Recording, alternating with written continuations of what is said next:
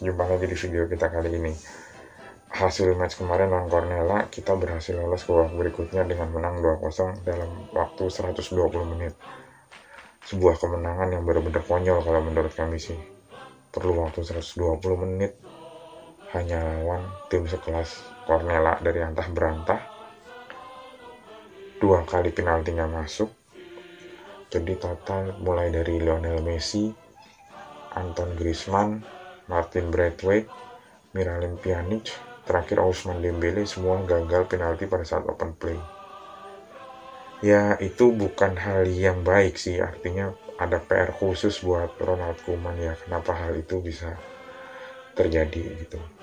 Nah selain itu juga dari permainan emang kurang greget sih ya.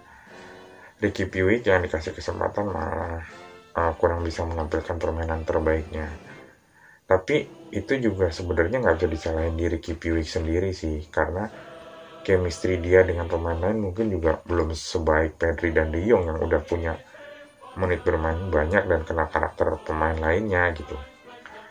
Di satu sisi gaya main Ricky Piwik ini kan pergerakannya juga banyak. Ketemu dengan Griezmann yang pergerakannya juga banyak. Itu perlu waktu jelas. Bukan hal mudah untuk menyatukan mereka berdua dalam satu tim. Nah, udah kayak gitu, dengan berbagai macam kondisi yang mungkin memang perlu waktu untuk nyetel, Uman hanya ngasih waktu 45 menit ke Piwi. Kayak udah nggak ada maaf aja gitu, baru main jelek 45 menit langsung diganti. Bener, gue setuju Puig emang main jelek, tapi lo perlu ingat juga, ini pertama kali dia jadi starter, bukan udah berkali-kali jadi starter terus gagal. Lalu pasti masih pada, lo pasti masih pada ingat lah, Griezmann dulu berapa kali jadi starter? Gagal melulu sampai akhirnya sekarang udah mendingan lah. Udah mulai rutin cetak gol udah mulai bisa bikin dua gol. Ada asis itu kan waktunya lama. Berapa banyak dia ngelewatin pertandingan-pertandingan tanpa hasil.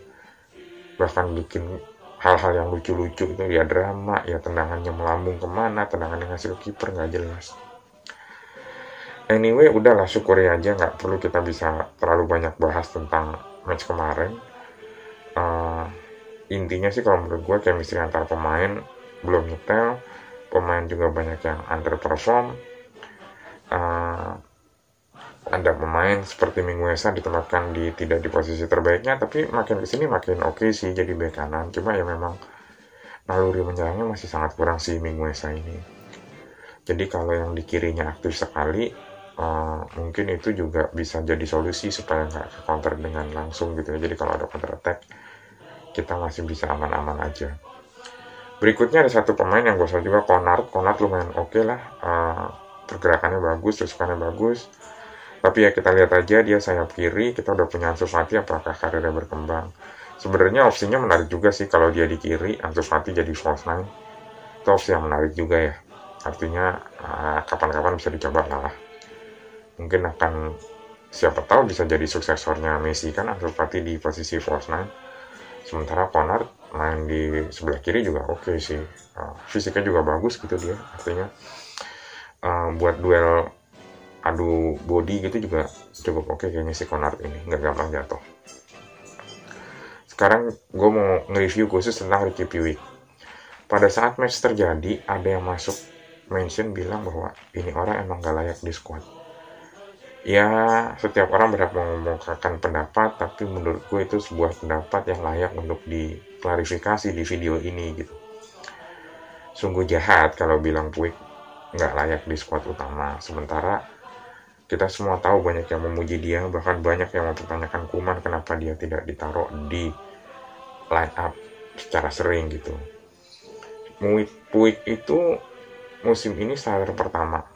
Pasti namanya starter pertama butuh butuh waktu gitu untuk bisa langsung tune dengan tim. Utamanya dengan Griezmann. Karena Griezmann ini kan udah berkali-kali gue bilang tipikalnya cari ruang. Nah Puig bawa bola buka ruang juga. Jadi butuh chemistry yang banyak dan antara mereka buat saling mengerti pergerakan satu sama lain. Pedri dan De Jong bisa cukup oke okay karena pergerakannya memang tidak sebanyak atau semobile Ricky Puig gitu.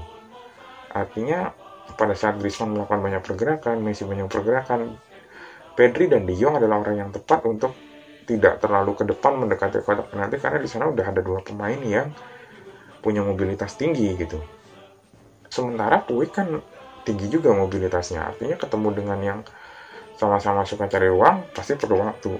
Kalau hal seperti itu jelas nggak mungkin terjadi di 1-2 match. Boro-boro 1-2 match. Cuman dikasih waktu kesempatan setengah match 45 menit jadi bener-bener jahat sih menurut gue kalau dari pertandingan kemarin langsung dijudge nggak layak. Terus yang kedua Puig itu baru uh, total kalau nggak salah sekitar 25 kali main ya. Itu pun dia yang main 90 menit itu kalau nggak salah nggak lebih dari lima kali. Baru lima kali kemon men baru lima kali dalam waktu tiga musim berarti semusim itu maksimal dua kali dia jadi line up. Itu susah banget sih. Gila itu susah banget. Mungkin lima. Ya maksimal 10 lah. Gue belum lihat data detailnya tapi seingat gue nggak lebih dari 10 lah dia jadi line up. Itu pun juga mungkin cuma tiga kali yang main penuh. Yang lima juga di substitute. Jadi kurang lebih 8 lah kalau nggak salah. Ya ini 8 nih gue lagi buka datanya. 8 kali dia jadi uh, line up gitu. Bener-bener waktu yang sedikit bukan waktu yang banyak. Uh, total menit yang udah ditempuh sama Piwik itu sekitar 960 menit. Dia total sudah menghasilkan 3 assist. 960 menit 3 assist. Berarti dia menghasilkan assist sekali sekitar 320an menit sekali. Sementara di dua musim pertamanya, Iniesta itu menghasilkan 5 assist dalam waktu sekitar 1400-an menit. Iya, 1300-an menit. Berarti 1300 dibagi 5 ya kurang lebih berapa tuh? 230-an gitu ya. Eh 200 260-an menit gitu. Artinya ya bedanya juga nggak terlalu signifikan sih kalau menurut kami gitu artinya di awal-awal karir ini Iniesta pun juga uh, dia mengalami kebutuhan waktu yang panjang untuk bisa menjadi titik sekarang yang lebih mengherankan lagi atau menakjubkan lagi 4.200 menit pertamanya seorang Xavi Hernandez gue ulang ya 4.200 menit pertamanya Xavi Hernandez dia hanya mencetak satu assist Puig 960 menit 3 assist. Artinya, Puig punya waktu 5 kali lipat lebih efisien dengan menghasilkan 3 kali lipat assist lebih banyak dari Xavi Hernandez. Dalam kondisi Puig itu tidak di pilihan pertamanya si Kuman loh. Bahkan di musim ini kalau nggak salah dia belum cetak assist ya. Tapi kalau kita lihat dalam tiga musim pertama atau 960 menit, Puig udah bikin 3, Xavi Hernandez butuh 4200 menit. Iniesta 580 menit pertamanya baru cetak satu assist. Jadi sebenarnya kalau secara data assist, Ricky Puig jelas lebih baik. Secara data assist ya gue bilang, jelas lebih baik di waktu saat ini dibanding pencapaian Iniesta dan Xavi di waktu yang kurang lebih sama.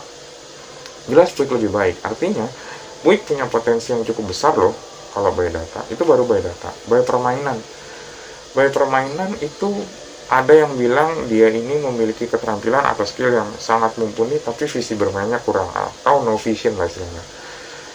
Apakah kami setuju? iya kami setuju. Itu benar. Kalau kamu nilai, kalau kalian semua nilai saat ini emang Ricky Piwik itu cuma menang skill doang. Visi bermainnya nggak ada.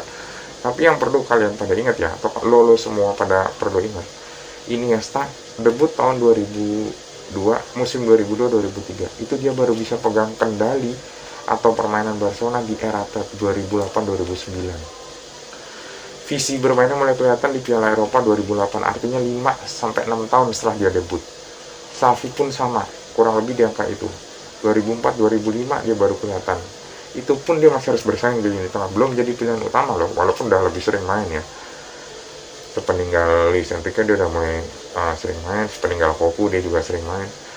Jadi dia butuh waktu 4-5 tahun untuk jadi motor serangan Barcelona yang bisa dikategorikan punya visi bermain. Kalau skill atau keterampilan itu pasti sehari-hari diasah. Dribbling, shooting itu bisa diasah sehari-hari. Visi lu gimana ngasahnya kalau nggak main? Coba kasih tahu lo tulis tentang di kolom komentar deh. Visi itu cara ngasahnya pemain gimana kalau tidak dalam sebuah pertandingan? Latihan beda jelas. Latihan gak ada lawannya. Lawannya pun teman sendiri jadi visi itu satu hal yang memang butuh waktu untuk berkembang.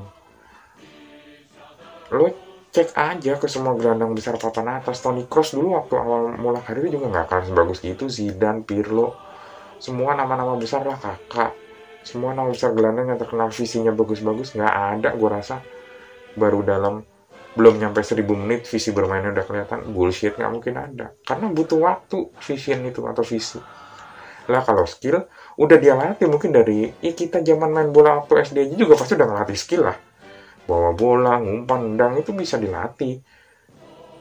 Lah vision kan latihnya harus di permainan. Nah sekarang gimana mau kebentuk kalau menit mainnya aja nggak ada gitu. Jadi kalau ditanya apakah Ricky nggak nggak punya visi? Emang nggak punya karena emang belum dilatih. Waktu untuk membuktikan kalau dia punya visinya itu nyaris nggak ada jadi bener-bener jahat sih menurut gue kalau dia bilang dia harus pindah gitu.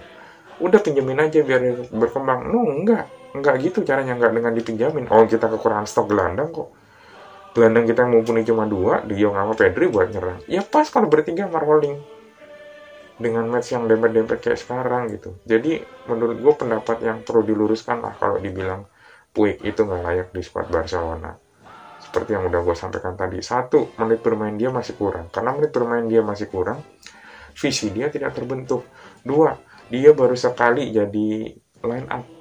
Ya chemistry-nya dengan pemain lain juga belum maksimal, terutama dengan Griezmann yang tipenya juga punya banyak ru buka ruang gitu. Perlu waktu gila sih baru satu kali jadi line up terus nggak bagus dibuang gitu atau dipinjemin musim lalu udah banyak dikasih waktu. Musim lalu pelatihnya siapa ya? Beda sama sekarang. Pelatih beda orang bisa beda hasilnya pemain itu. Jadi ya perlu diklarifikasi sih pendapat yang menyatakan bahwa Puig itu udah nggak layak di squad Barcelona.